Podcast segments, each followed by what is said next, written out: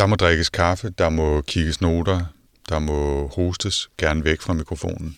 Men ellers så tror jeg bare, vi er klar. Ja. Har du øh, renset det sidste frugtbolle ud af kinderne? Nej, den lille hamster. der er til fire dage.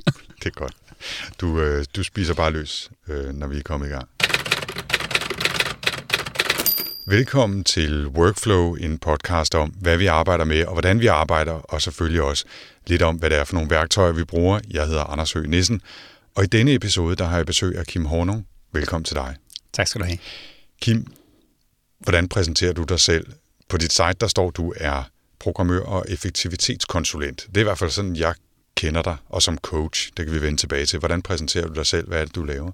Det kommer helt an på, hvem jeg snakker med. Øh, nu om dagen præsenterer jeg mig selv som, øh, som WordPress-udvikler. Og øh, dengang vi lærte hinanden at kende, der øh, præsenterede mig selv som øh, specialist i personlig effektivitet.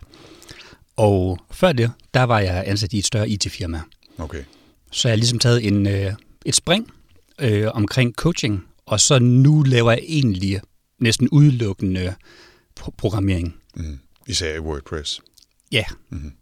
Det vender vi tilbage til lige om lidt, men øh, som du sagde, øh, da vi lærte hinanden at kende, fordi vi har jo en, en lille historie, det lyder så suspekt på en eller anden måde, men, men vi mødte jo faktisk hinanden under nogle ret øh, særlige omstændigheder, synes jeg. mm-hmm. Vil du fortælle, hvor det var? Jamen, øh, vi mødte hinanden til et, øh, en Arduino-workshop øh, i Roskilde, mm. øh, som en del af den Mate-festival, de havde for nogle år tilbage. Du gik rundt og legede med din mikrofon og, øh, og forsøgte at få alle folk til at fortælle om det, de sad og nøklede med. Ja. Og, øh, og jeg forsøgte at få de ud til at blinke, for eksempel, eller lyse til at starte med. Ja. Fandt ud af, hvorfor der var forskellige ben. Længde på benene på sådan nogle, det var ikke åbenlyst for mig. Startede på meget lavt niveau. Ja, det var, en, øh, det det var en, øh, et arrangement, de havde lavet i forbindelse med den her Made Festival, øh, Roskilde Festivals Makerspace derude. Og jeg var derude i embedsmedfør, det var da jeg stadigvæk lavede harddisken, og lavede en reportage derude fra, hvor du også var med, så du har også været med i harddisken faktisk. Det er Øh, rigtigt. Og det må være to, lidt over to år siden, eller er det tre, over tre år siden nu? Det er over tre år siden. Tre og... Og lidt, ikke? Jeg tror, det var lige efter sommeren. Jo, det har været, det har øh, været tre år siden. Efter sommeren 14. For jeg gik selvstændig for lidt over tre år siden, og det var lige før det. Så, så der øh, opdagede jeg hurtigt, at du var en, som øh, ikke var bange for at snakke, og som var sjov at snakke med, og, øh, og ikke var bange for at kaste sig ud i nye ting. Så det var det, jeg ville lære hinanden at kende. Og så skal jeg jo også i åbenhedens hellige navn sige, at da du, øh, som du lige fortalte, så kort tid derefter sprang ud i at blive selvstændig med fokus på effektivitet og produktivitet osv., så, så øh, havde vi et forløb, Mm-hmm. hvor du coachede mig i øh, ting omkring at blive bedre til at få styr på sine mål med arbejdslivet og, øh, og forskellige andre ting, som, som jeg er sikker på, at vi ender tilbage til. Så, så vi Ja. har en lille historie, og øh, det var bare oplagt for mig, da jeg kastede mig ud i workflow, at på et eller andet tidspunkt, så skulle jeg også have dig i studiet. Ja, Fordi men det er super. Det er lige i, øh, det er lige i skiven Ja. for det her. Så det var øh, al optakten. Men når du nu siger, at du er WordPress udvikler eller programmør. Ja. Altså, øh, fortæl lige om, hvad, hvad det kan være for nogle ting, du arbejder med, og, og hvordan dit lille firma setup er. Hvis vi tager firma setup først, så, øh, så er jeg selvstændig, og øh, jeg er en person, og det har jeg tænkt mig, det skal blive ved med. Men jeg sidder på kontor, øh, har siddet i lidt over et års tid hos, øh, hos et lille firma, der hedder Exacte, hvor vi sidder nogle freelancer også, og det fungerer super godt. Altså det er... Øh, dels så er jeg underleverandør til Exakte og får mange af mine opgaver øh, via dem, men, øh, men det at have kollegaer, det at have et socialt fællesskab, det at have en kontorplads, det at komme ud af, ud af sit hjem, det at have en, noget, noget socialt betyder alt for mig. Og det er egentlig noget, som jeg har kendt for mange år siden, at i langt hen ad vejen er det vigtigere for mig, hvad for nogle mennesker jeg laver ting sammen med eller for, og hvordan det føles indeni, end hvad jeg egentlig helt konkret laver. Men, men det, har, det har været virkelig godt. Så, øh, så vi hver især individuelle personer og har det bedste af at være selvstændige, men samtidig føles det lidt som om, at vi også er en virksomhed, og at man har kollegaer. Men øh, uden management og uden møder og uden en hel masse byråkrati, som der nogle gange følger med det at være i en virksomhed. Mm. Og bare lige for at, at, at stoppe dig, før du så fortæller mere om, hvad du konkret laver, så er det jo interessant, at du har taget turen fra at arbejde i større firma Mm-hmm. med, jeg ved ikke, hvor mange hundrede ansatte. Der var i hvert fald Efterhånden, altså ikke, der var under 100 ansatte, da jeg startede, og der var pff, 900 eller sådan noget, da jeg stoppede 8,5 år senere. Ja, så var det også på tide at På verdensplan, ja, før de ramte, ikke kun i før, Danmark. Før de ramte 1000. Øhm, men, men at tage turen derfra, og så via at være selvstændig som konsulent, hvor du, så vidt jeg husker, sad en del hjemme, Ja. og sad en del for dig selv, Ja. til nu at være en del af et lille ja. fællesskab, ganske vist som selvstændig med, med eget enmandsfirma, men dog som en del af et, et fællesskab, både socialt og arbejdsmæssigt. Det er jo en interessant øh, rejse i sig selv, Ja. for nu at, at misbruge et ord, der bliver brugt i alle mulige folkelige sammenhænge for tiden, det der med at rejse. Men du laver WordPress, og for dem, som ikke lige øh, ved, hvad WordPress er, sådan den hurtige introduktion til det. Øh, det er et system til at bygge hjemmesider på. Øh, man kan bruge WordPress på rigtig mange forskellige måder. Øh, for mange år siden startede det ud som værende øh, et værktøj til at lave blogs med og at blogge med. Øh, men efterhånden er det øh, også blevet rigtig godt som det, man kalder et CMS, et Content Management system. Og det er den måde, jeg bruger det på. Altså det, de fleste af de websites, jeg implementerer for virksomheder, øh, er er decideret altså websites, ikke en blog. Øh, de fleste af dem har ikke en blogfunktion, de har måske en nyhedsfunktion, og så har de en hel masse indhold, og de har nogle kontaktformularer, de har nogle andre ting. Men, men det er øh, det meste af det, jeg er involveret med, er sådan corporate websites, eller, eller websites for, øh, for selvstændige, som, som har brug for et decideret website, og så, hvor blogfunktionaliteten egentlig overhovedet ikke er relevant for, for meget af det, man gør.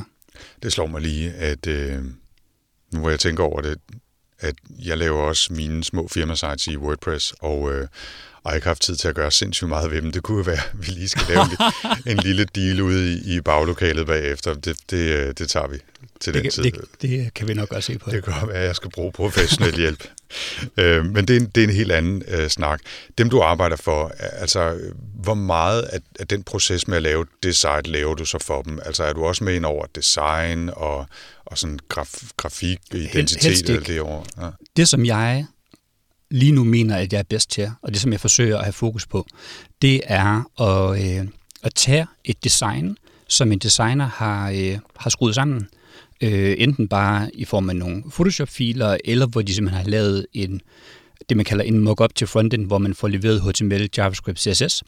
Og så tager jeg, hvad det nu end er, og får WordPress til at ligne det og fungere, og sørge for, at man kan indtaste indhold ind i nogle relevante skabeloner på det, og få det hele til at spille sammen, som har et website, der kører.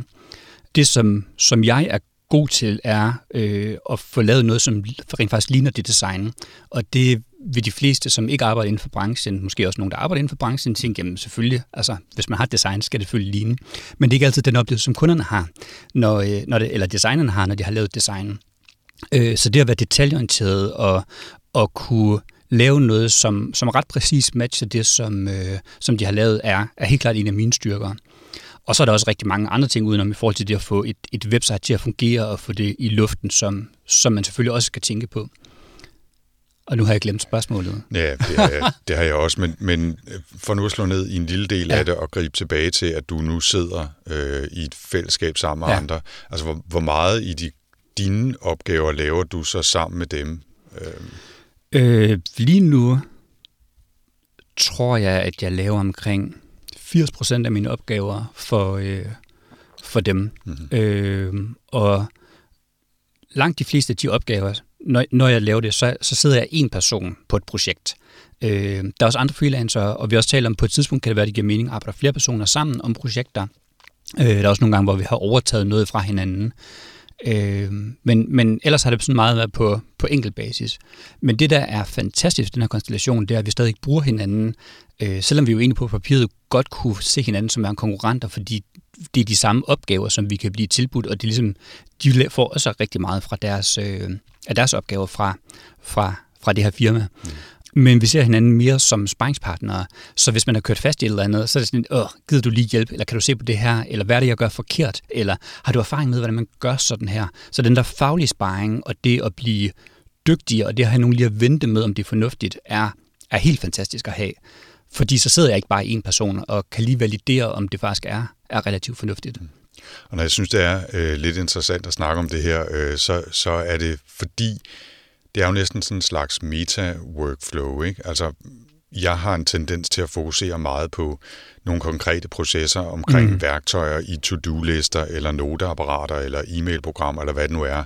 Men, men hele den tilrettelæggelse, der sker på et niveau højere, eller to niveau højere, eller hvor meget det er, som handler om, hvordan man overordnet strukturerer sin arbejdstid og sine arbejdsprocesser, måske i samarbejde med andre, som du gør det, og måske sammen med kolleger, måske bare sig selv, betyder jo også enormt meget. Og det handler om, hvor man fysisk sidder henne, øh, hvordan man deler opgaver med hinanden, øh, hvordan man får nye opgaver, hvordan man giver noget videre, som man måske ikke selv har tid eller lyst eller kompetencer til, eller hvad det nu kan være. Det er jo også ekstremt vigtigt for workflow. Og det er jo noget, som, som vi har talt meget sammen, også når, når vi har mødtes, ikke? altså hvordan du øh, gik til at sidde mere og mere har jeg indtryk af, sammen med dem. Øh, ja, det, også det er rigtigt. Især efter, altså, de er flyttet. Og sådan. Øh, jeg, jeg siger lidt med smil i stemmen, at, øh, at jeg er ret træt af, at jeg er blevet så glad for at være på kontoret, fordi det var overhovedet ikke meningen, dengang jeg fik min kontorplads hos dem. Altså, det, der havde sådan en tanke om, at jeg skulle være på kontoret to, måske tre dage om ugen, og skulle arbejde hjemmefra. Og, men, men jeg er simpelthen blevet så glad for de mennesker, men også for det, det giver mig i forhold til min produktivitet og min, min evne til at udføre mine arbejdsopgaver, at jeg er på kontoret. Jeg forsøger at arbejde hjemme fra en dag om ugen stadigvæk, men, men ellers er jeg som udgangspunkt fire dage på, på kontoret, øh, og savner det, når de andre ikke er der. Og, og det er rigtig interessant, det du siger med, at der er nogle rammer udenfor, som vi, vi nogle gange glemmer at fokusere på i forhold til, hvad det egentlig er, der gør os produktive, eller hvad, hvad der gør os effektive. Øh, og jeg kan for eksempel se, hvis jeg sidder med en opgave, og jeg laver den på kontoret, så oplever jeg for det meste mere ro, mere fokus, og at jeg har nemmere ved at få tingene gjort, end hvis jeg sidder derhjemme, hvor det er lidt nemmere at lave overspringshandling, eller lidt sværere lige at få mig sat ned ved computeren, eller øh, nogle gange, når jeg går rundt derhjemme, så er jeg simpelthen mere aggressiv. Jeg er mere, jeg, er mere, jeg er mere frustreret over de opgaver, jeg sidder med, hvor det at være på kontoret, at selv hvis ikke jeg giver udtryk for den frustration, så forsvinder den. Altså, det, det giver simpelthen en anden ro at være sammen med de mennesker, og det, det er jo helt fantastisk og vildt, at, at det har en effekt. Og det betyder meget. Og, og i virkeligheden går det jo lidt imod, hvad man normalt tænker på som at sidde på kontor med nogen. Øh, måske også fordi det så er større kontorer, der typisk øh, bliver lagt for had for tiden. Ikke? Altså mm. hvor man bliver mere stresset og har øh, sværere ved at komme i fokus, ja. når man er på kontoret, for der er alt for mange distraktioner og mennesker og møder og kaffer og ting, der sker og noget, der forstyrrer i baggrunden, end når man sidder hjemme. Men du har det i virkeligheden lidt omvendt. Jeg har, jeg har det på begge dele. Det er mm. faktisk en, en rigtig god pointe, fordi jeg oplever også, at det kan være sværere at sætte mig ned og lave noget, fordi det er så hyggeligt at småsnakke med de andre. Så kunne jeg lige sige noget sjovt, så kunne jeg lige fortælle noget, så kunne jeg lige... Altså, så, så, så det element findes der også, mm. at, at, at det på nogle punkter øh, gør det sværere. Men min overordnede vurdering er, at de dage, hvor jeg er på kontoret, får jeg mere fra hånden, og jeg går gladere hjem, og jeg føler mig mere effektiv, end i hvert fald nogle af de dage, hvor jeg arbejder hjemmefra. Det modsatte kan også ske, Det er også dage, hvor jeg sidder hjemme og er totalt i flow og totalt fokuseret og totalt i min egen lille boble i en hel dag, og det er helt fantastisk. Altså. Hvordan, øh, hvordan planlægger du det så? Altså ved du på forhånd, nu har jeg behov for 8 timer, hvor jeg har rimelig meget fokus, for nu skal der altså bankes noget kode afsted, og derfor bliver du siddende hjemme. Eller er det faste dage, og så må du tilrettelægge opgaverne efter, hvor du er Det er en blanding. Mm. Øh, det varierer meget i forhold til, hvad for nogle opgaver jeg har, og hvor travlt jeg har. Øh, så når jeg ikke har så travlt, eller hvis jeg har en passende mængde arbejde, som jeg har været så heldig at have i, i faktisk et godt stykke tid, øh, jamen så tager jeg på kontoret faste dage, og så passer jeg tingene ind i forhold til det.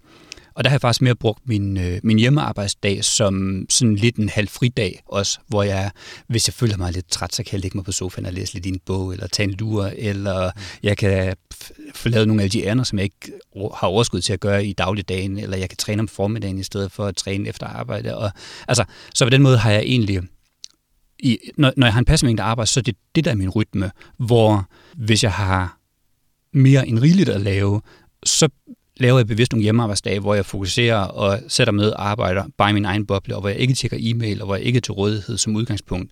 Øh, simpelthen for at få mere fra hånden, og for ikke at blive distraheret.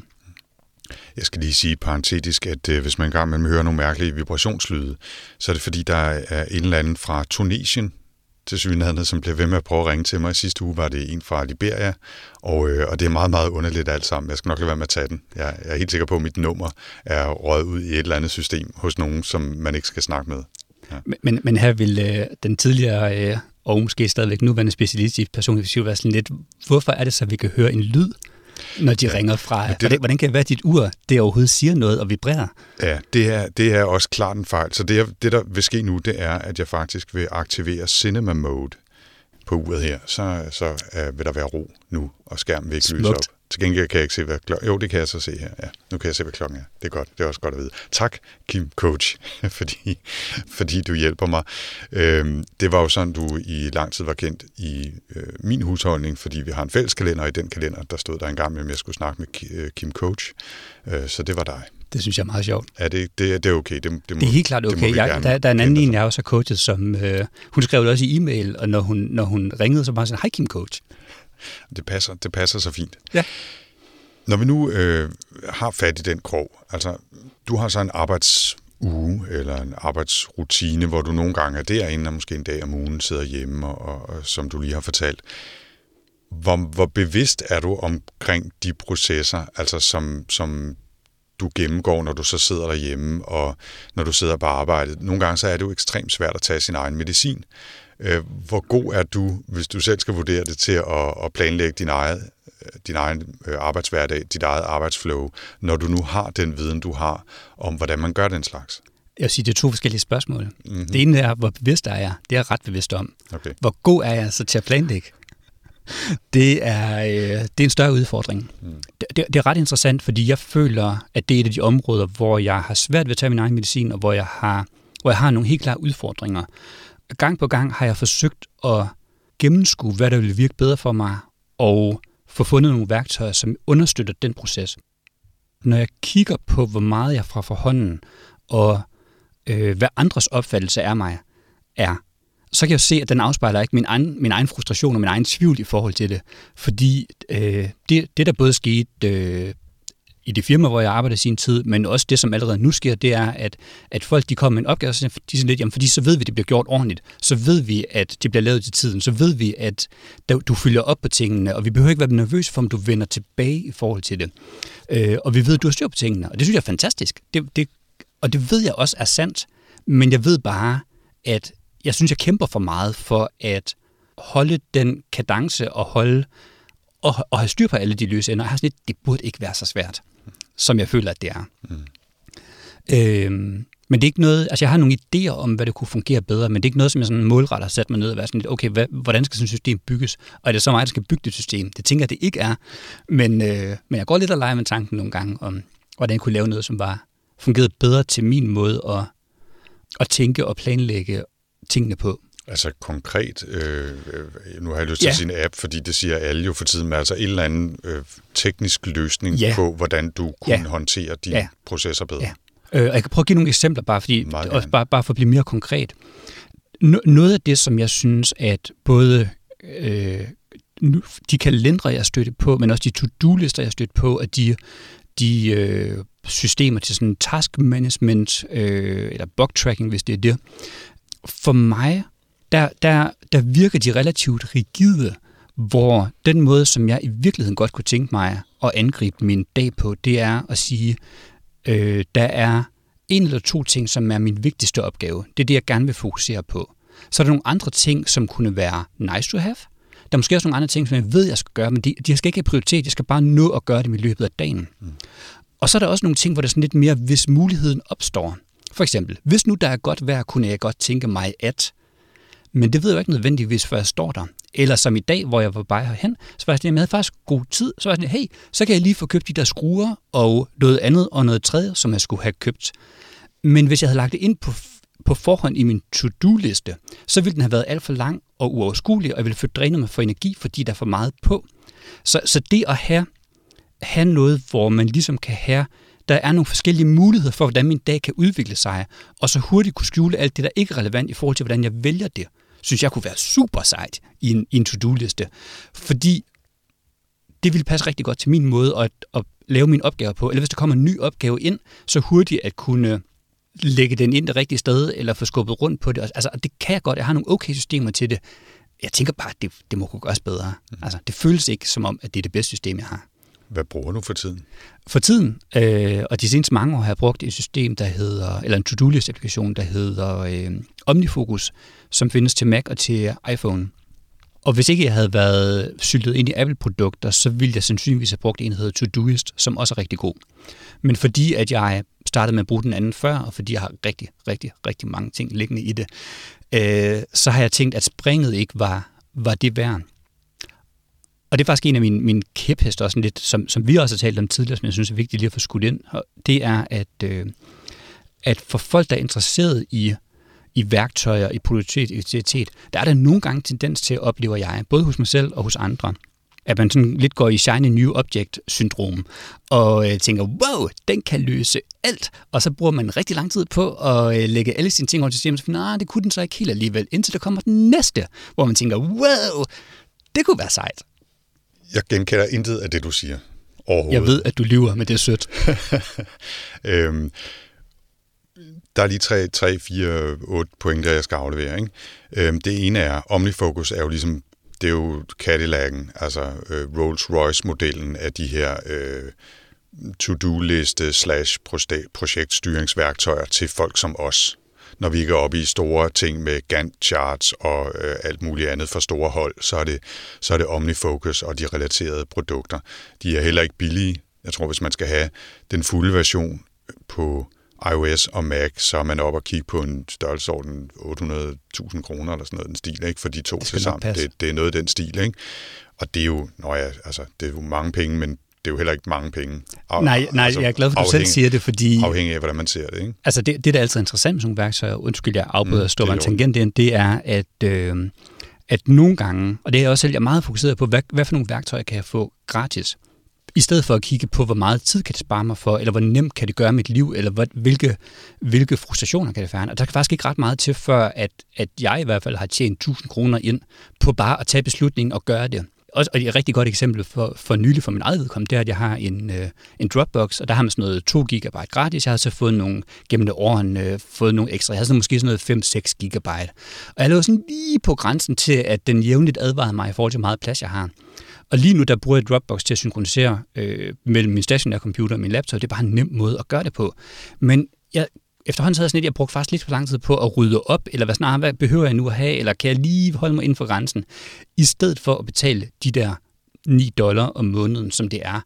Og, og nu har jeg taget beslutning, nu har jeg overgivet mig, jeg er super glad for, nu har jeg en terabyte, jeg behøver ikke tænke på det. Men det var stadig, hvor det, det gik op for mig, hvor fjollet det var, at jeg gerne ville spare 70 kroner om måneden, og så sad og skulle bruge tidspunkter, hvor det egentlig ikke passer mig på at rydde op, for stadigvæk at kunne synkronisere. Det er, det er fuldstændig latterligt, mm. men meget typisk og meget menneskeligt. Ja, og, og nu kommer der så en, jeg tror, vi er vi ude i tredje, tredje tangent på tangenten. Men, men det, nu, det lader vi lytterne være op til ja, og til. Ja, det er også det er mit program, så jeg bestemmer. Dropbox, de har jo lige indført en funktion, som hedder øhm, Dropbox, ikke Pro, men jo, måske Dropbox Professional, mm-hmm.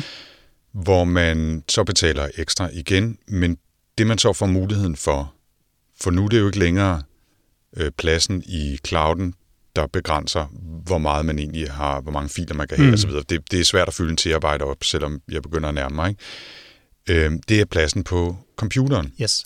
Og så jeg har brugt enormt meget tid på at rydde op på min computer. Det de nu har gjort, det er, at de har gjort det muligt, at man i sin øh, Finder, som det hedder på Mac, altså sin stifinder, har alle sine Dropbox-mapper, men man kan meget nemt vælge, hvad for nogle af dem, der skal være øh, online only, og hvad for nogle, der skal være en lokal ja, jeg har set af. Det.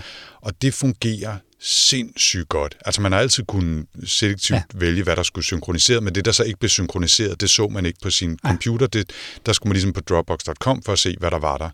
Øh, hvor her, der har man det fulde overblik, og kan så vælge bare at hente filer ned øh, on demand, så at sige. Ja. Ikke? Det fungerer sindssygt godt for mig. Jeg har også kigget og, og på det, den. Og det, er, det koster bogstaveligt talt dobbelt så meget, ja. men for mig har det bare været så meget livskvalitet. Ja. Det eneste i den kontekst, der irriterer mig af helvede til, det er, at jeg måske to måneder inden købte en app, der hedder Expand Drive, ja. som kan det samme i bund og grund, men med både øh, Dropbox og Google Drive og Box og øh, Amazon øh, mm. drev og så videre, så videre, så videre.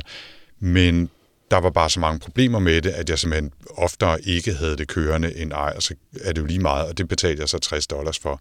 Og det er jo ikke, fordi det er sindssygt mange penge, det er bare irriterende penge, ikke? Jo. Nå, det var Dropbox, øh, og den der nye funktion fungerer virkelig godt.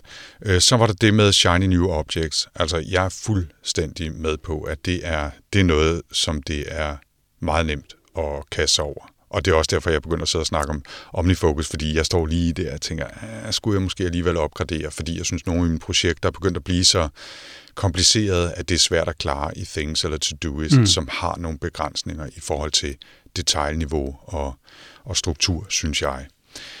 Øh, men den, den øh, krøllen på halen er så, nu nævnte du tidligere, Kim, at øh, du lidt går med nogle af dine egne tanker om, hvordan et system skulle skrues sammen. Og der tænker jeg på, om det i virkeligheden er skridtet efter Shiny New Objects, det er, at man får en eller anden vision om, at jeg kan lave mit eget værktøj, som vil fungere meget bedre lige til mine behov, eller måske til nogle andre.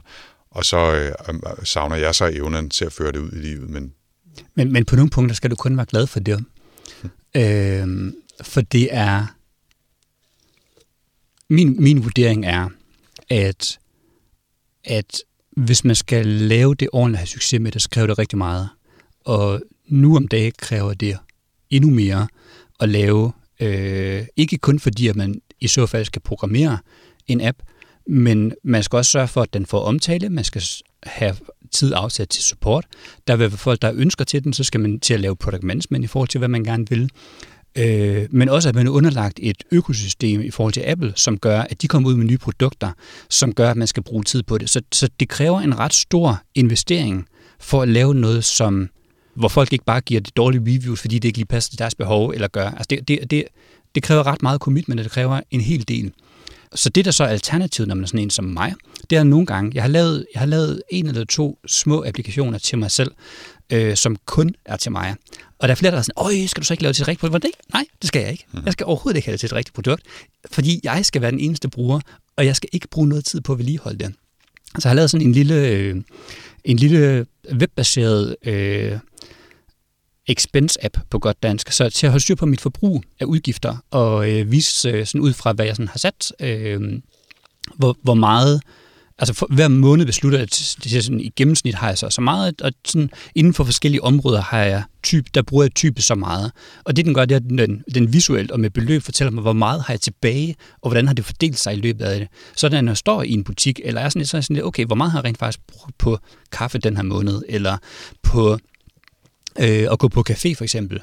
Og lige nu er det så ikke så relevant, men der var en periode, hvor jeg ikke tjente ret meget, hvor jeg var sådan lidt, Nå, så skal jeg så faktisk måske lade være at gå på café, fordi, altså, og den har jeg bare programmeret til mig selv og haft det hyggeligt med, og, og den er, altså sådan noget, hvis man skal lægge en ny kategori ind, jamen så går man ned og retter den JSON-feed, der ligger med kategorier. Det har jeg ikke givet bygge UI til, fordi hvorfor skulle jeg dog det? Det kan jeg sagtens gøre. Mm. Og så tænker jeg, på, på sigt skal jeg måske også have en knap til det, men Altså, og det er fedt at have den form for hyggeprojekt, hvor det er, sådan, det er skræddersyet lige præcis til, hvordan jeg tænker. Øh, og så engang kom jeg på nye ting, var sådan, nå, det er rigtigt, det der med, når jeg kører over broen, fordi jeg skal til Jylland, det er jo altid det samme beløb, jeg skal indtaste. Så kan man lave et forudfyldt beløb, for eksempel også nu, hvor jeg så nede i JSON-filen angiver, så, så, altså, og det, det, det er hyggeligt, men det betyder også, at jeg slipper for rigtig meget af det overhead, der vil være, hvis det skulle være en rigtig app, som andre også skulle have glæde af. Det kan jeg sagtens forstå. Øh, det kræver så måske også et, et vist niveau af nørderi at have den slags kørende, og, ja. og ikke mindst at, at, at udvikle det selv. Ikke? Og så bliver jeg lige nødt til at, og jeg tror, vi er ude nu i 8. eller 9. tangent, ikke? men altså, øh, du nævnte før den der, det der behov for en større fleksibilitet, og kunne sige, Nå, men øh, er der nogle ting, der lige dukker op, hvis jeg har tid, eller er et bestemt sted, og så videre. Og øh, det kan man enten jo implementerer ved at bygge et system, som er ekstremt øh, konfigurabelt, øh, har alle mulige flueben, man kan sætte og ser på, hvor man er henne, og hvad er tiden, og hiver vejrudsigten ind, og kigger på andre menneskers kalender og alt muligt. Eller man kan gøre det til en mere åben system, som basalt set øh, jo kunne bare være et tekstdokument, man opdaterede hver morgen med ting, man kunne, øh, skal, mm. Øh, ting man måske skal, og så videre, så videre. Ikke? Og der faldt jeg over for nylig en, øh, en app eller en tjeneste, der hedder Noteplan, som jeg virkelig, virkelig øh, har ambitioner om at kigge mere på. Og det er både øh, til, til Mac og iOS. Jeg tror faktisk ikke, det er til PC eller Android endnu, men den grundlæggende idé er, at det er kombinationen af en kalender, en notesystem, eller Evernote eller øh, Bear, som er meget populært for tiden, og så en to-do-liste eller projektstyringsværktøj, men baseret på tekst og på Markdown, og så lidt ekstra øh, muligheder for at, at, at skrive, hvad er task, hvad er projekter, hvornår, noget, øh, hvornår har noget en deadline osv. osv. Og, og det hele er ligesom integreret, så man får vist en kalender med de ting, man har i sin task-list øh, osv. Og det, er, det var lidt upoleret og lidt ja. råt, og øh, da jeg kiggede på det sidst, men det ser ekstremt spændende ud. Det lyder interessant. Det, der, Virkelig spændende. Ja, så, så, ja det, det gør det nemlig, så det synes jeg, du skal tage et, et kig på. Øhm, hvis jeg må servere et andet, som jeg ikke har kigget på endnu, men som jeg ved, jeg skal kigge på. Først, når jeg har sagt noget. 10 stille, det er mig, der har mikrofonen. Øhm, den, det er det upoleret af den ene øh, udfordring, og den anden er i virkeligheden, at det er hele tre ting på én gang. Altså sådan et kinderæg af en app, fordi det betyder så, at man skal kigge på måske at droppe sin normale kalender, måske droppe sin normale to-do-list, måske droppe sit normale øh, noteprogram, hvis man vil udnytte det fuldt.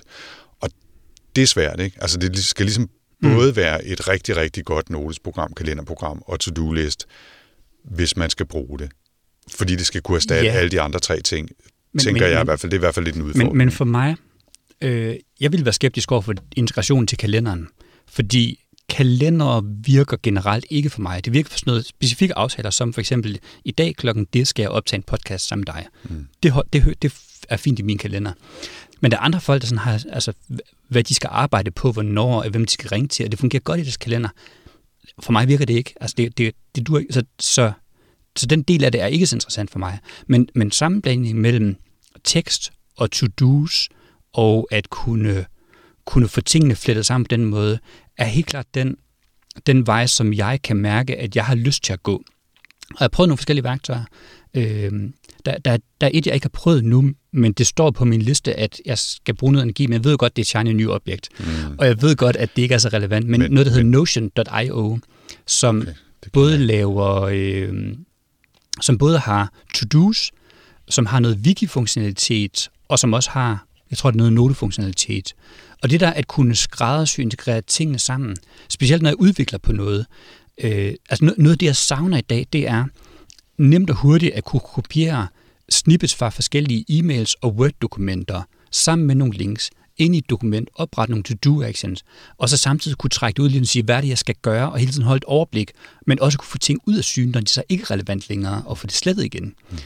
Og, og, og der vil sådan noget som noteplan, for mig behøver det ikke at styre hele mit liv. Det er nok, hvis det kan styre et projekt ad gangen. Men så kan jeg bruge min to-do-liste til alle de andre ting, som er ved siden af det, som ikke er stede projektrettet. Det, jeg, jeg har ikke noget imod at køre mere end et system, mm. og det gør jeg forvejen på en masse ting. Men det kan være, at du så skal prøve at kigge på task paper. Jeg ved ikke, om du kender det. Det bruger jeg allerede. Nå, ja, nå, men, så... men der mangler lige nu øh, muligheden for at lægge noget mere øh, noget mere tekst ind, og noget lidt mere rigt formateret, og måske nogle billeder, og måske lidt, altså hvis, ja, hvis, ja. hvis det var, hvis man kunne det, man kan i taskpaper, og specielt hvis de fik deres checkboxes tilbage i stedet for, øh, for bare at have streger, mm. Øh, jeg skal måske, Taskpaper er et tekstbaseret øh, to-do-liste projektværktøj, ja. altså hvor man skriver med tekst alt det, man skal, altså hvornår er noget en task, hvornår er, det noget, hvornår er noget en undertask, hvornår er noget en, øh, som hører til et projekt, ja. osv. osv., osv.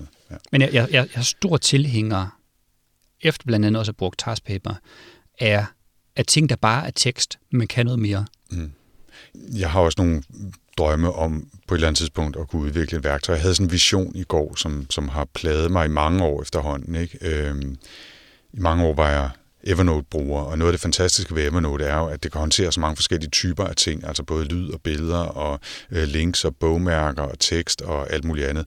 Et af de store problemer, det slås med, er så, at formateringen ofte er fuldstændig i skoven, mm. når man har hævet ting ind, og det, det irriterer sådan en strukturfascist som mig. Ikke? Men, men det, jeg godt kunne tænke mig, det var at muligheden af at samle alle den slags ting, og så kunne visualisere det anderledes. Altså som noget, hvor man øh, har en hel masse øh, brikker, som er samlet af tråde, og når man så klikker på en brik, er det den, der kommer i centrum, og ja. alt, der så er ja. relevant for ja. det, bliver vist rundt om. Ja, der er blandt andet sådan nogle øh, hvad hedder det, discovery engines til musik, eller nye bands, som fungerer på den måde. Så klikker man på et band, så kan man se, hvilke andre bands, der er kategoriseret ja. sammen, eller fra samme årti, eller fra samme by, eller et eller andet. Og det, det apparat kunne jeg godt tænke mig til mine noter, men ja. jeg har ikke oplevet noget, der, der fungerer rigtig godt i den stil. Der, der findes et gammelt eksperimentalværktøj, der hedder The Brain, øh, som havde lidt af den samme mm. øh, strukturmåde at arbejde på til, til alle filer på, på ens computer, og der var nogle forskellige overbygninger til Evernote, som forsøgte at gøre nogle af de der ting. Det er aldrig rigtig lykkedes. Så, så det er den drøm, jeg har om at ja. udvikle en, en dag. Ikke? Til, tilbage faktisk mm. til, til, ikke så meget i forhold til det visuelle, øh, men, men jeg har faktisk for nylig afprøvet Dropbox Paper, mm. som kan meget af det, jeg gerne vil. Min følelse af det er bare, at det er uhåndgribeligt, og jeg ville foretrække, at det var et dokument, der lå på min computer i den mappe, hvor resten af det ligger. Jeg ved godt, at jeg bare kan lave et link til det. Men det, at det er åbent i browseren sammen med alle andre tabs, er sådan lidt irriterende, synes jeg. Mm. Øhm, men, men, men, men de kan både tekst og billeder og, øh, og to-do-items. Ah, og så er der ikke nogen nem måde at slette dem, der allerede er markeret som tjekket heller, så vidt jeg kunne se. Mm. Altså, for mig er det vigtigt også, at der lige kunne få det, alt det her er ikke relevant længere. Og det kan man i Taskpaper for eksempel, hvor man bare kan sige archive, så bliver det hele flyttet ned i bunden. Det er fantastisk. Så er det stadigvæk, men det er væk. Det er ude af syne. Ja. Det var ikke en helt en del af min plan, Kim, at vi skulle grave så dybt ned i, øh, i den min. tangent, men vi, det vi i hvert fald skulle tale om, øh, var øh, e-mail, det vender vi tilbage om, om et lille øjeblik. Jeg vil bare lige spørge dig, så nu hvor vi fik fortabt os i nogle, noget snak om forskellige mere eller mindre eksotiske værktøjer, som man øh, skal bruge eller ej. Er der nogle processer, øh, for eksempel i forhold til, til din WordPress-udvikling, eller sådan mere generelle arbejdstilrettelæggelsesprocesser, øh, som du synes, det var vigtigt også lige at få nævnt? Ja, øh, og, og det faktisk ligger meget godt i forlængelse af vores snak om, øh, om det her fokus, vi ofte har på værktøjer. Øh, fordi noget af det, som jeg ofte bruger, og som jeg har rigtig stor glæde af, er at skrive procedurebeskrivelser ned. Og det kan man få fancy værktøjer til. Jeg bruger det værktøj, der hedder Word. øh, og der er ikke pænt formateringsting, men, men jeg gør det ikke for alt, men, men der er nogle gange, hvor jeg ved, at der er noget, jeg kommer til at gøre mange gange eller hvor jeg ved, at jeg synes, det er svært, eller hvor jeg brugte lang tid på at finde ud af, hvordan man gør det. Og, og nogle eksempler, det er sådan noget som, øh, hvis jeg laver en lokal WordPress-installation på min computer, øh, når jeg så skal oprette databasen, det gør jeg fra kommandolinjen. Og der har jeg skrevet ned, hvad er det for nogle kommandoer, jeg skal skrive for at få oprettet den database, oprettet en bruger, og så har jeg det skrevet ned, det kan jeg ikke huske i hovedet. Og jeg har heller ikke lavet script til det, og jeg har ikke installeret noget interface til at gøre det. Nogle andre ting, det er, øh, jeg har for nylig flyttet rigtig mange websites fra en server til en anden server, og der lavede jeg simpelthen et, øh, et Excel-regneark, hvor jeg havde sådan alle de ting, jeg skulle huske at gøre. Og så undervejs har jeg ændret på rækkefølgen i forhold til, hvad der var mere hensigtsmæssigt med, hvilke oplysninger, der skulle indtastes hvorhen, og hvad jeg skulle gøre hvilken rækkefølge. Og hver gang der så har været en fejl på et site, noget der ikke har virket, så har jeg skrevet det ind som et nyt checkpunkt på den her checkliste. Øh, og det har betydet, at der har været dage, hvor jamen, så måske ikke flyttet nogle sites i et par uger, og skal jeg flytte site igen, eller flytte en håndfuld sites, og så kunne jeg tage den frem, og så jamen, starter jeg bare fra toppen, og så ved jeg. Så, så den måde, jeg lidt ser det på, det er, at det er en gave til mit fremtidige jeg. Øh, noget, noget, noget som ham Kim, der sad for et par måneder siden, han har givet mig en gave, som jeg bare kan åbne, og så kan jeg begynde at gå frem, i stedet for at skulle huske, hvordan er det nu. Og det er også noget, hvor der er 30-40 forskellige ting, jeg skal huske at gå igennem, når jeg gør det. Og det er fantastisk bare at kunne, kunne gå frem efter en opskrift. Mm. Så det der at få beskrevet sine standard operating procedures på nogle bestemte punkter, eller få skrevet noter ned til, hvordan er det nu, man laver en pdf, som man kan udskrive fire sider, dobbelt side, sådan at det er skrevet rigtigt, eller nogle af de der ting, hvor man, hvor man kan være tilbøjelig til at tøve, fordi det virker svært, eller man ikke kan huske det, er det fedt at få skrevet ned. Det kræver så selvfølgelig bare, at man kan finde de noter igen. Når man skal bruge det, man har et system til det, og så er vi tilbage ved værktøjs. Mm. Jeg, jeg synes, det er, det er en rigtig interessant tanke. Øhm, jeg har arbejdet en lille smule med det, da jeg var på, på harddisken, og nogle gange skulle på ferie eller ud at rejse, og skulle overlade nogle af de opgaver, jeg normalt tog til nogle andre, og så skulle skrive instruktioner ned til dem. Og en måde at tænke på det her på, er jo i virkeligheden, som du siger, at skrive instruktioner ned til en anden, som så ja. bare er sig selv ja. om øh, tre uger, når man glemte, hvad det var, ja. man egentlig gjorde. Og det kan virke fjollet, øh, når man sidder og gør det, men det er bare en kæmpe hjælp hvis man gør noget med så uregelmæssigt mellemrum, at det ikke bare sidder på rutinen. Eller hvis der er så mange trin, at det kan være svært at overskue. Ikke? Ja. Øh, og, og, og her er pointen jo, at, at det er processen, som er interessant at gøre det, og så er det sådan set lige meget, man skriver det i Bear eller Notes eller Word, eller hvor, hvor pokker man nu vil, vil vælge at gøre det. Men den proces, eller det workflow, øh, som det er at, at skrive instruktioner til sig selv ja. øh, i en en fremtidig inkarnation er interessant. Og øh, ja, det, jeg, jeg har faktisk ikke tænkt på det på den måde, men, men, det, men det er del med tid, jeg har reddet min egen røv, ved ja. at gå tilbage og kigge på de instruktioner, jeg egentlig havde skrevet til nogle andre, ja. om hvordan man skulle gøre. Ikke? Jo, jo også, øh, altså hvis nu vi tager, tager krøllen tilbage til, øh, til et af de områder, som jeg har arbejdet med, i, når jeg har coachet folk, det har været sådan noget som overspringshandlinger. Mm. At, at der er, det er et meget stort emne, jeg kan tale lang tid om det, men, men, men det, der er relevant her, er, at der er typisk nogle grundlæggende årsager til, at vi laver overspringshandlinger.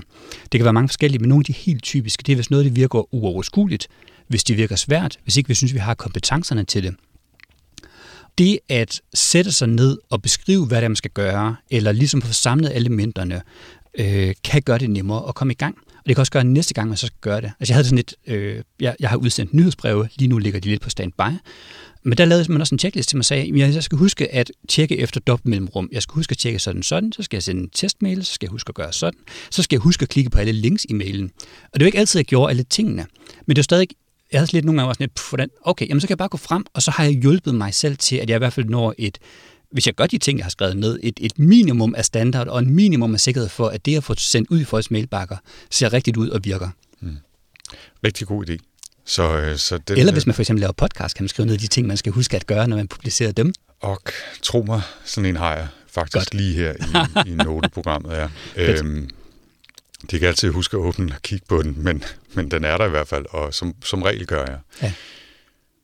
Nu nævnte jeg det med e-mail, og det er jo øh, et af de emner, som, som du har fokuseret på, og som du i hvert fald tidligere har lavet workshops om og, og forløb. Jeg ved faktisk ikke, hvor meget du gør det stadigvæk, men øh, princippet kan man vel stadigvæk hive fat i det og sige, det, det, det kan man stadigvæk. Ja. Øh, jeg har for eksempel en coaching på fredag med, øh, med en, jeg tidligere har hjulpet, og okay. øh, Godt, så, øh, så, så du gør det stadigvæk? Ja, så, men, men det, ligger, fordi... det ligger ret stille, men, men jeg gør det stadigvæk. Okay, hvis, så det er jo ikke, fordi vi skal sidde og lave øh, skamløs reklame, men Nej. altså, man kan, hvis man er på ja. skideren og synes, det er interessant, det vi snakker om øh, nu, nemlig hvordan man bliver bedre til at håndtere sin e-mail, så kan man altså hive fat i dig. Yes. Godt. Øh, sponsor break, slut. Så fortæl mig lige e-mail. Altså, øh, hvad handler det om? Det handler om gætter jeg på. Øh, altså noget med at blive bedre til at håndtere e-mail, så man ikke bliver stresset over, at der kommer en hel masse øh, hele tiden, og så bliver man forstyrret det osv. Hvordan, hvordan griber du det an? Det, der er min indgangsvinkel, er lidt forskellig afhængig om jeg coacher nogen, eller hvis jeg kører et webinar for eksempel, mm. øh, hvor, hvor generelt jeg taler. Men, men, men det, der er min oplevelse, både hos mig selv og det, jeg kan se hos andre, det er, at, øh, at e-mail fylder rigtig meget. Øh, og det er næsten uanset om man modtager en, en mængde e-mail, som kan hedde 20 om dagen eller 10 om dagen. Øh, men der er også masser, som må modtage 30, 50, nogle gange 100, 200 mails om dagen. Øh, men, men, men det, der er, det, der er faren ved e-mail, øh, det er, at man kommer nemt til at køre i en tilstand, hvor det er hvor, hvor ens e-mail kommer til at styre, hvad man laver. Så man laver de ting, der kommer ind i ens indbakke, i stedet for at lave de ting, der står på ens to eller de ting, som egentlig er de vigtigste opgaver. Og øh, det, jeg forsøger at give folk, det er en opmærksomhed på, øh, hvorfor det sker, hvornår det sker, og hvad man kan gøre, og så give nogle teknikker og tip og værktøjer til at at mindske risiko for, at det sker, eller få skabt nogle, nogle lommer af tid, hvor man ikke er styret af e-mail. Fordi ellers så, så bliver det sådan, at e-mail, det er, det er lidt ligesom en to-do-liste, andre folk de kan skrive ting på. Specielt for folk, der er pligtopfyldende. At, at så kan folk sende noget, som er helt helt i vejret, og så føler man alligevel lidt ansvar for at følge op på det. Og enten så kaster man sig over det, eller også så ligger man det i ens indbakke eller et andet sted, og så har man dårlig samvittighed, eller det står på institutsedel. Og det er ikke engang sikkert, at det burde stå der, hvis man virkelig var skarp på sine prioriteter. Så det griber også tilbage til, til noget af det, som, som i coaching næsten altid kommer til at gribe tilbage til, som er, hvad er det, der er vigtigt? Hvad er det for nogle opgaver, der er din vigtigste? Hvad er det, du skal have fra hånden? Hvad, hvad er dit fokus? Og hvad for nogle ting skal du måske bruge mindre tid? Men e-mail er bare så nemt, fordi man kan se alt det, der ligger, og så kan man begynde på det hvor det nogle gange er meget sværere at komme i gang med at skrive en rapport for eksempel, eller at lave noget research, eller at gøre det, som egentlig er ens primære arbejdsopgaver. Mm. Og det er jo også et oplagt sted at begynde, hvis man gerne vil i gang med sådan en lidt større proces omkring at få mere styr på sit liv, blive bedre til at holde fokus og sådan noget, så er det en meget konkret sted, Ja. hvor vi hele tiden bliver forstyrret, mange af os hver dag, og har lidt svært ved at finde ud af, hvordan vi håndterer det ordentligt. Øh, og der er jo nogen, der erklærer e-mail bankruptcy, ikke? og så en gang om året, så sletter de bare alle dem, de ikke har læst eller svaret Ja. på, og så er det bare ærgerligt, så må folk skrive igen, hvis det er. Ikke? Øh, og så er der andre, der håndterer det ved simpelthen at, at lukke for e-mailprogrammet, og så sige, at det er en gang om dagen, Mm. at jeg åbner det og øh, svarer på e-mails, læser og svarer på e-mails osv. Men det første skridt er selvfølgelig at anerkende, at man, hvis man har et, en udfordring med det, at man så har det. Ja. Og så kan man så gå videre med at prøve at finde nogle, nogle øh, måder ja. at, at løse det på. Hvad, hvad, hvad er nogle typiske måder at gå i gang med at prøve at takle udfordringen på, øh, som, som du anbefaler? Altså, jeg anbefaler, at man som det allerførste, hvis ikke allerede man har gjort det, slår alle de notifikationer fra, som der er. Så, så alt, hvad der popper op, er, er lyde eller øh, et lille vindue op i hjørnet af skærmen, nede i hjørnet af skærmen. Den kuvert, der bliver vist i, på Windows, hvis det er Outlook, i, øh, nede i taskbaren, jeg anbefaler som udgangspunkt for alle folk, at de slår det fra. Fordi al erfaring viser, at vi kan ikke lade være med at kigge. Og hvis vi ser, at der står der, så vil en lille del af vores hjerne være sådan lidt, hvad er det? Hvad er det? Kan jeg vide, hvad det er? Eller endnu værre, hvis det der vindue dukker op, og man kan se de første to linjer, så har man en idé. Og uanset hvor godt man er i gang med noget, det kræver virkelig en stærk psyke, næsten umenneskelig indsats, ikke at tænke på det. Og det var en lille del af ens bevidsthed, som egentlig burde lave noget andet, som vil være optaget der. Så det er det første skridt, det er simpelthen at slå det fra. Og det fede ved det, det er, at man kun skal gøre det én gang. På telefoner, der anbefaler jeg, at man sætter den til ikke automatisk at pushe mail, medmindre det er meget vigtigt, så man selv bestemmer, at den kun tjekker mail, hvis man går ind i mailprogrammet. Og så anbefaler jeg for de fleste, at de slår øh, det batch fra, som øh, viser, hvor mange ulæste mails, der ligger. For det er en stressfaktor for de fleste mennesker. Og det, tager, det gør det mere sandsynligt, at man går ind og kigger, hvis man kan se, at tallet ændrer sig, eller hvis det bare er et stort antal, og man tænker, "Ah, men så-" altså, og så ender man med at sidde og spille e-mail, i stedet for at lave sit arbejde, eller i stedet for at være til stede, der hvor man er i verden. Men er det bedre øh, kan man sige, bare at slå no- notifikationer fra, end at lukke programmet helt? Det er to forskellige. Ja. Øh, jeg anbefaler også folk at enten lukke programmet helt, for nogle er det ikke muligt, fordi en stor del af deres arbejde foregår i e-mail. Og derfor der anbefaler jeg i stedet for, at man sætter- sit, øh, sin e-mail offline. Det kan man i hvert fald med, øh, med Outlook. Mm. Øh, der findes også plugins til, øh, til sådan noget som Gmail, som gør, at man kan, øh, kan sætte sin inbox på pause. Øh, for eksempel Boomerang for Gmail har en extension til, øh, til Chrome-browseren, som gør, at, at man kan sætte sin, sin e-mail på pause. Øh, Så man stadigvæk kan arbejde i boksen, men man får ikke nye mails. Nej, lige præcis. Ja, så, så, så man kan få dit, man kan håndtere de ting, som, øh, som ligger, uden at man bliver forstyrret og bliver distraheret af nye ting, der kommer ind. Jeg begyndte selv at bruge et, øh, en anden, jeg, jeg bruger Gmail som, som mit primære øh, i forskellige afskygninger, og, øh, og der findes der en, øh, en extension også for, for Chrome-browseren, der hedder Inbox When Ready. Og det den gør, det er, at øh, når du går ind i Gmail, så viser den en blank side, og så en knap, der hedder Show Inbox. Men det betyder, at når jeg går ind i Gmail, og hvis jeg skal skrive en ny e-mail, så kan jeg fokusere på at skrive den nye e-mail, eller at gå ind og finde en gammel ned i et mappe, som jeg skal svare på, i stedet for, at jeg bliver distraheret af de ting, der måtte ligge der. Så det hele handler om, at i stedet for at e-mail kontrollerer dig og kontrollerer dine prioriteter, og blive bedre til, at du kontrollerer og tager en bevidst beslutning om, hvornår tjekker du e-mail, hvor ofte tjekker du e-mail, og hvad gør du inde i dit e-mailprogram. Mm. Et andet ting, som jeg bruger i forhold til, til Gmail, som er meget fantastisk, det er, at øh, når man står på en besked, så kan man kopiere URL'en ind i sin task manager som et link. Så hvis jeg ved, at jeg skal svare på en e-mail, så kopierer jeg linket til mailen, sådan jeg ikke skal til at finde mailen, jeg skal svare på den, men bare kan klikke på linket, så åbner jeg den. Jeg vil ikke distrahere andre ting, jeg skal ikke søge efter den, jeg ser ikke andre ting undervejs. Det virker også fantastisk godt. Og der er en del af de to-do-liste-programmer, øh, som for eksempel Todoist, der har Outlook-plugins, som gør noget lignende, så man kan få et direkte link over til beskeden.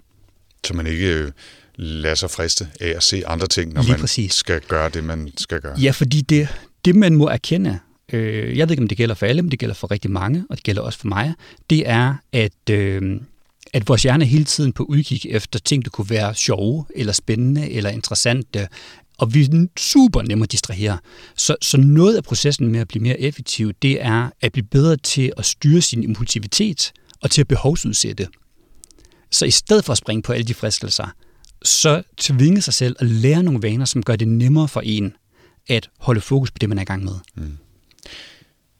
Har det her, øh, har det her øh, et, et navn? Altså er det et system, du arbejder ud fra, eller er det mere, og det er sagt i bedste, øh, bedste mening, bare en stor samling af gode værktøjer, som du har oplevet har effekt og kan bruges i hverdagen?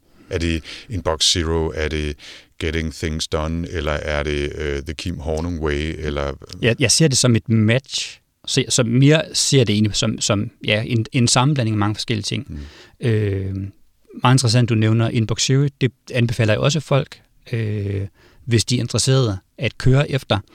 Øh, Måske ikke skulle fordi, bare nævne det ja, kort. Ja. Altså, så, så ideen om, at man øh, mindst en gang om dagen har en tom indbakke. Øh, der er også andre, der kører det princip, at hver gang de processerer e-mail, skal de ende med at have en tom indbakke. I sig selv hjælper det ikke nødvendigvis noget. Det kræver, at man har et system, der virker. Det kræver, at man har en to-do-liste, der virker. Det kræver, at man har et mappesystem, der virker. Og det kræver også, at man ved, hvad man skal gøre med de mails, der ligger. Øh, hvor, og, og det er sådan over i, i Getting Things Done-tankegangen, øh, at, øh, eller, eller der er andre, der kalder det, at, at uh, only touch once mm-hmm. tankegangen, at man, man, hver gang man sidder med noget, skal man beslutte, er det noget, jeg skal gøre lige nu og her, eller skal det gøres senere? Hvis det kan gøres senere, er det så senere i dag, er det senere på ugen, er det en eller anden vilkårlig gang i fremtiden. Mange arbejder også med sådan en to-minutters regel, der hedder, at, øh, at hvis det tager under to minutter at gøre, så gør jeg det med det samme, så er det væk. Det, det selvfølgelig kræver, det er, at man har, så har afsat tid til at tjekke sin e-mail, og at man tjekker sin e-mail for eksempel på sin laptop, hvor man har mulighed for at gøre de ting, i stedet for at tjekke på telefonen, hvor man bare sådan, ah, jeg skal, det kan jeg så ikke gøre lige nu nødvendigvis. Så der er mange ting, der ligesom hænger sammen for at få et meget smidigt workflow omkring e-mailen. Mm. Du har også, øh, ikke fordi vi skal ned i alting, men, men øh, du, du starter jo på sådan forholdsvis højt niveau og, og snakke om sådan det generelle forhold til, til e-mail, og det er noget, vi ikke skal lade, lade styre af. Måske skal vi mm. slukke helt for det, øh, programmet, øh, øh, hvis vi ikke sidder og arbejder i det, osv. osv. Og så ned i nogle forholdsvis konkrete forslag, som for eksempel de her øh, Chrome extensions, du har nævnt til, til Gmail, eller at man bliver bedre til at filtrere mails og lægge dem i mapper ja. med forskellige typer opgaver, så man ved, når man, når man har sat tid af til ting, der handler om øh, hvad ved jeg, fakturer og økonomi for sådan nogle små selvstændige, ja. som også, så går man i den mappe, og så håndterer man de mails, som ligger der, som er relevante for det. Altså det, det er helt ned på det detaljniveau, du også er, hvis ja. der er behov, øh, når du taler med ja. dine øh, klienter.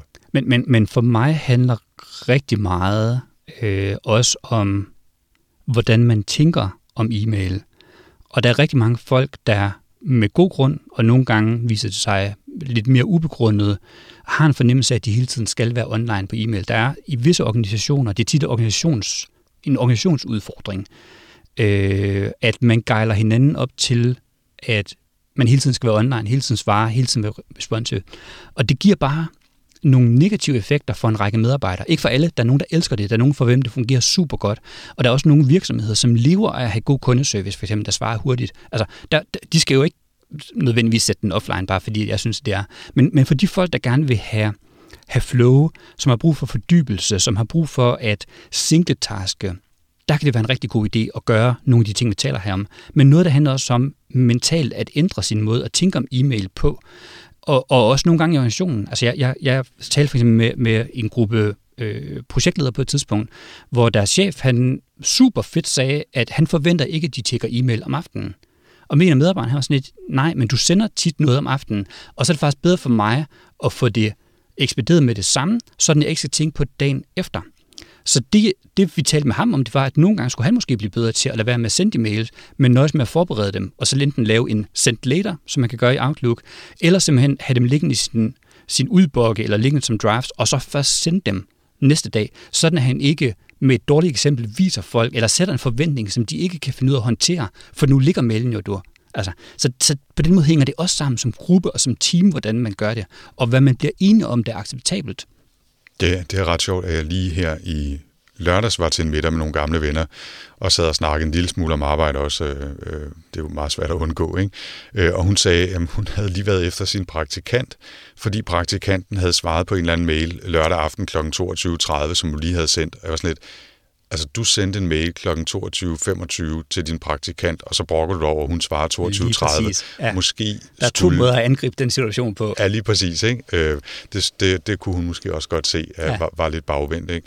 Så, så det er rigtig interessant, at det skal selvfølgelig, hvis man er en del af en organisation, så er det nok en samtale, der er god at tage i en større sammenhæng, det er om hvad det er for en kultur, kultur, folk til man har. At lave ja. forventningsafstemning, og også tale om, at, øh, at der er nogen, der måske kunne have gavn af en gang imellem at tage en halv dag, hvor de ikke er på e-mail, og så finde ud af, jamen, skal man så lige sige det til sine kolleger, eller er det okay med bare en halv dag, at man ikke lige svarer? Mm. Et, et af de råd, jeg giver rigtig mange folk i forhold til, at, øh, til e-mail, det er faktisk at lade være med at tjekke e-mail som det første.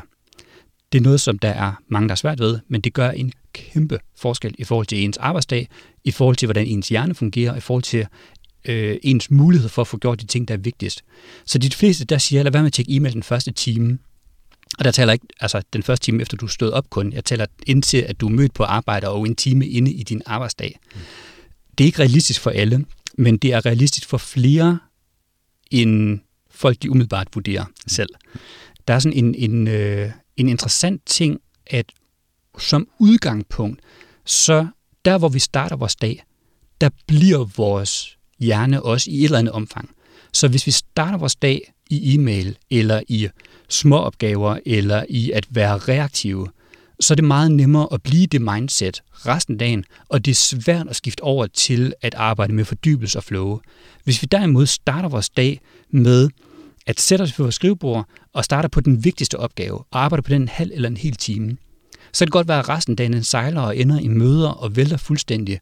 Men hvis der kommer et hul senere på dagen, er det nemmere at vende tilbage til en opgave, du allerede er i gang med og har arbejdet på, end det er at skulle starte på den, fordi du måske er træt i hovedet, eller du har tømt din kapacitet for mange beslutninger, du træffer på en dag, eller du har ikke mere viljestyrke, eller du er gået sukkerkold.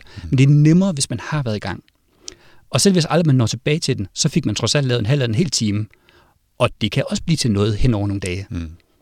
Det hænger ret godt sammen med øh, et af de mange gode råd, jeg fik, øh, da, da du coachede mig, også på, på e-mail, men, men mere generelt i øvrigt også. Det var det der med om aftenen, eller i hvert fald ved, ved arbejdsdagens afslutning, forsøge at skabe sig et overblik over, hvad man skal lave dagen efter.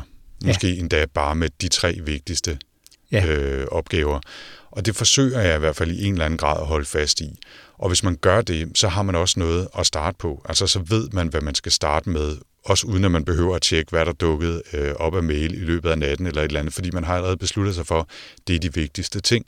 Og selvfølgelig kan der være folk, der arbejder steder, hvor det er, hvor det er nødvendigt at se, om der er noget, der er sprunget ja. i luften i løbet af natten. Ikke? Men altså, for de fleste, der vil det være okay at vente til klokken 10 ja. med at tjekke sin mailbakke, fordi man ved allerede, hvad det er for nogle opgaver, der er vigtige i dag.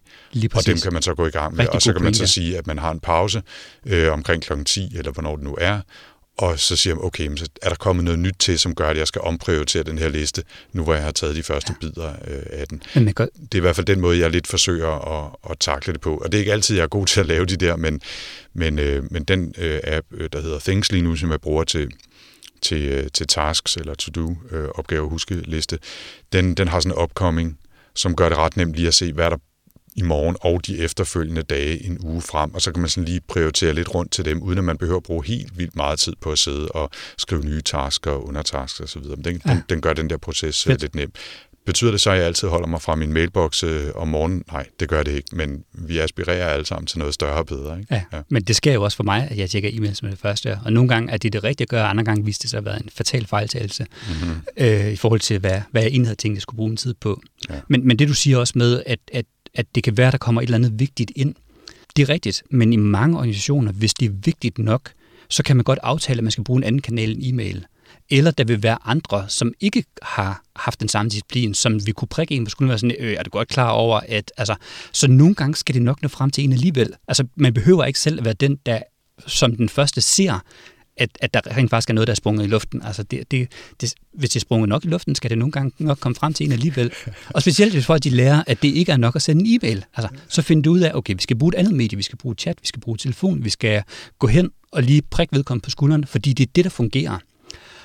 Og i den måde, du agerer på, i alt, hvad du gør, der opdrager du andre folk til at øh, finde ud af, hvad der fungerer med dig.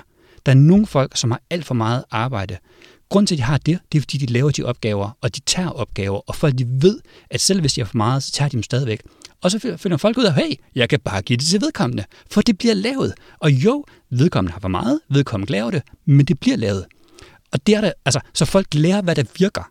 Og hvis det lige pludselig ikke virker længere, så kan det være, at blive frustreret en periode. Måske skal man have en snak med Men for det meste kan de godt lære, at der er noget andet, der virker, i stedet for. Mm. Det lyder som om, at i stedet for at sige vedkommende, så øh, skulle du sige det samme, du lige sagde, bare med Kim i stedet for. Overhovedet ikke. Kan jeg ikke noget til. Nej. Men, men i relation til kanaler, så kunne jeg godt tænke mig lige tage en e-mail knyttet på mm. Ingde mere. Meget gerne. Og, øh, en rigtig god idé er, når man får en e-mail, som man skal til at svare på, og vurdere, om e-mail stadigvæk er en rigtig kanal at svare, om det er det mest effektive medie. For der er en tendens til, at når, folk, når først tingene er rådet ind i e-mail, specielt hvis der er mere end en person, CC eller involveret, at så holder vi diskussionen i e-mail, selv hvis det ikke er effektivt. Selv hvis det ender med at være en mailstorm. Selv hvis det ender med at være, at folk sidder og taler forbi hinanden. Og hvis du oplever, hvis du enten ved på forhånd, det er en af dem her, der kommer til, altså, så stop dig selv og gør noget andet. Eller hvis du kan se, okay, nu har jeg haft tre e-mails frem og tilbage, og vi kommer ikke videre, så find ud af, kan vi tage den på chat? Kan jeg gå hen og øh, snak med vedkommende, hvis det er i samme lokation? Eller ring. Det kan godt være, at konklusionen så er, når I har fået det afklaret, at der bliver sendt en opfølgende e-mail, hvad, hvad konklusionen er, eller ligesom, hvad, hvad var det. Men det kan, det kan spare en organisation for rigtig mange e-mails, at man nogle gange skifter medier, og så måske skifter tilbage igen. Og det jeg selv oplever, det er, at når vi taler sammen, så er det nogle gange dels nemmere at få afklaret tingene. Dels kommer der nogle gange noget ny, relevant information. Men frem for alt, hvis det er en, en samtale eller en, en diskussion, øh, som måske er ved at køre lidt op i en spids, så er det nogle gange nemmere at køre den ned igen og, og genopbygge social kapital og gensidig respekt ved at tale sammen, i stedet for at tage den overskrift i medie. Mm, det kender jeg også for min egen hverdag. Et sidste lille krølle på e-mail, til, yes. før, før vi øh, lukker snakken og, og går videre til de tre tips, det er, hvad er din holdning til den e-mail-kultur, øh, der er i forhold til, hvor meget man skriver og svarer? Min oplevelse er, at især i, i USA, eller øh, øh, i hvert fald uden for Danmark, at det er mere legitimt at svare med et ord, punktum, hvis det er det, der i virkeligheden er svaret. Øh, er, det, er det okay, at vi mødes i morgen kl. 13? Ja. Bum. Ikke noget med, at ja, det synes jeg lyder rigtig fint, jeg har aftalt, jeg glæder mig til, at vi ses, bla bla bla.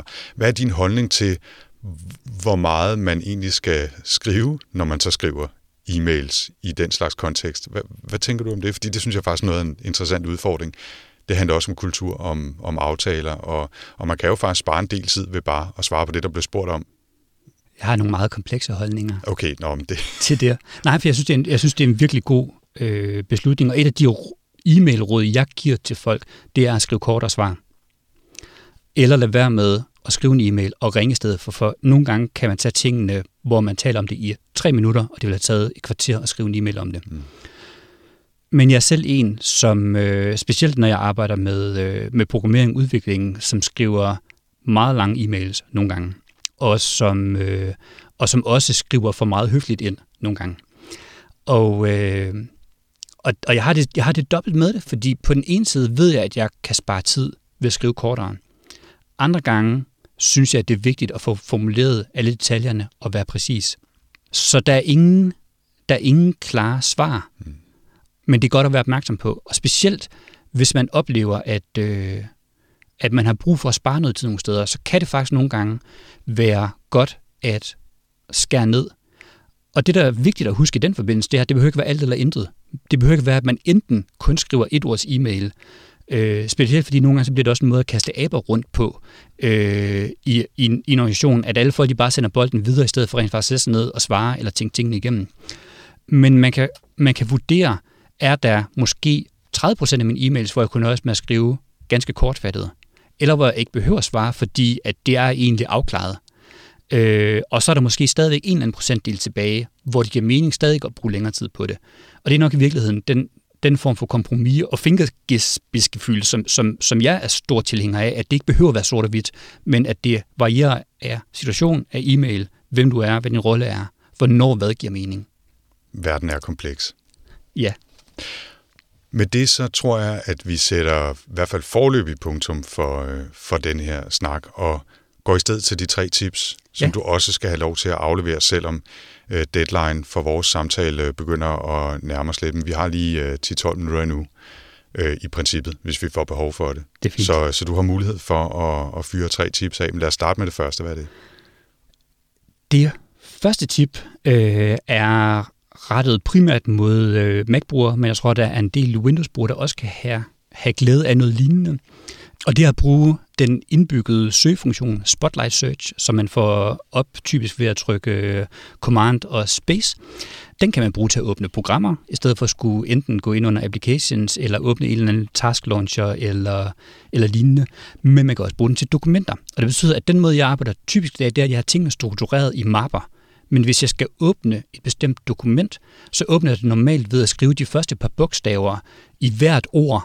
Så hvis jeg for eksempel lige nu arbejder på et produkt, noget, der hedder noget med Phoenix for eksempel, og jeg så skal åbne det dokument, vi har, hvor vi holder styr på rettelserne, der skal laves, så skriver jeg FEN mellemrum RIT, og så dukker det op som det første søgeresultat, eller et af de første. Så i stedet for at navigere ned og skulle over og, og gå ind i min mapstruktur, så er det hurtigere. Men den kan også bruges som lommeregner for eksempel. Så hvis jeg skal lige skal have en hurtig udregning, bruger jeg den. Eller hvis jeg lige skal slå op, hvor meget er det nu, at øh, hvis jeg kan betale for Dropbox, og den så koster øh, 9 dollar mere, hvor meget er det nu lige det er? Så skriver jeg 9 USD for 9 US dollar, og så skriver du meget, det er i danske kroner plus nogle andre valutaer. Mm. Så på den måde synes jeg, det er et helt genialt værktøj i forhold til øh, at bede computeren om at gøre det, som jeg egentlig gerne vil, i stedet for at jeg skal klikke rundt og, og følge den struktur, der er lagt ned over det. Mm.